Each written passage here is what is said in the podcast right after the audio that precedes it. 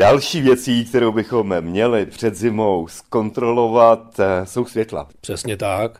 Když neuvidíme, tak je to průšvih, protože můžeme přehlédnout chodce nebo někoho.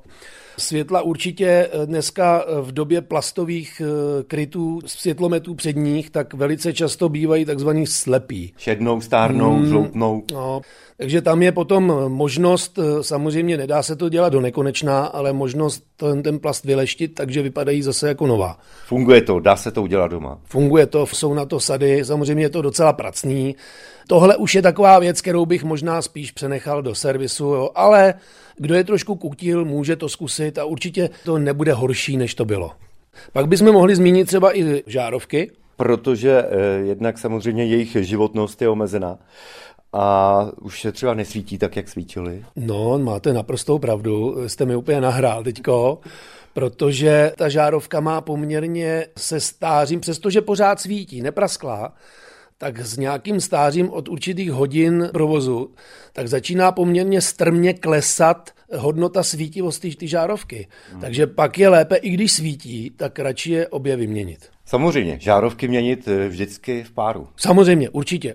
A to se týká dvojnásob xenonových žárovek, nebo xenonových výbojek, dejme tomu, budeme tomu říkat správně. Ale to už jsme u věci, se kterýma je lepší zajít do servisu, protože na moderních autech už je problém se tam třeba kolikrát dostat, si to musíte vydat, takže začnete demontáží nárazníků. No, to je pravda, že u některých vozidel, a to i z kategorie těch levných, tak opravdu někdy i ten servisní návod je takový, že musíte zdemontovat celý předek, abyste vyměnili žárovku. Jo. Takže tam, kde to jde, může si člověk udělat sám, a pokud ne, tak holt do servisu.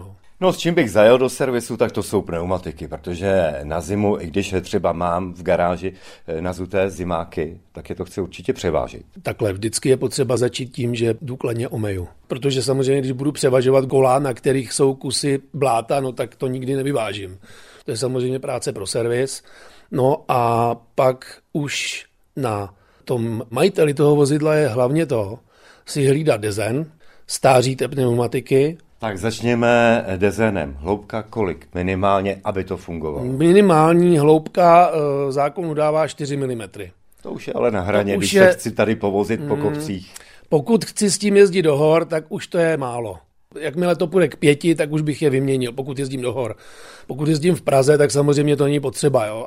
Když toho moc nenajezdím, tak mi pneumatiky vydrží mnoho zim, ale oni už pak tak dobře nedrží, protože jsou staré. Přesně tak, zase doba provozu pneumatiky ideálně maximálně 4 roky. Pak už ta pneumatika začíná, vlastně ten materiál začíná degradovat, tvrdnout a už nesedí a nedrží na ty vozovce tak, jak má. Leckdo může namítnout, no já jezdím jenom pár kilometrů a pomalu a to, no jo, jenomže vy nevíte, že vám v nějakou chvíli může zvedlejší přijet auto a vy budete muset udělat prudký manévr a v tu chvíli vás ty pneumatiky starý nezabrzdějí, nevyvedou vás z toho problému, který nastane.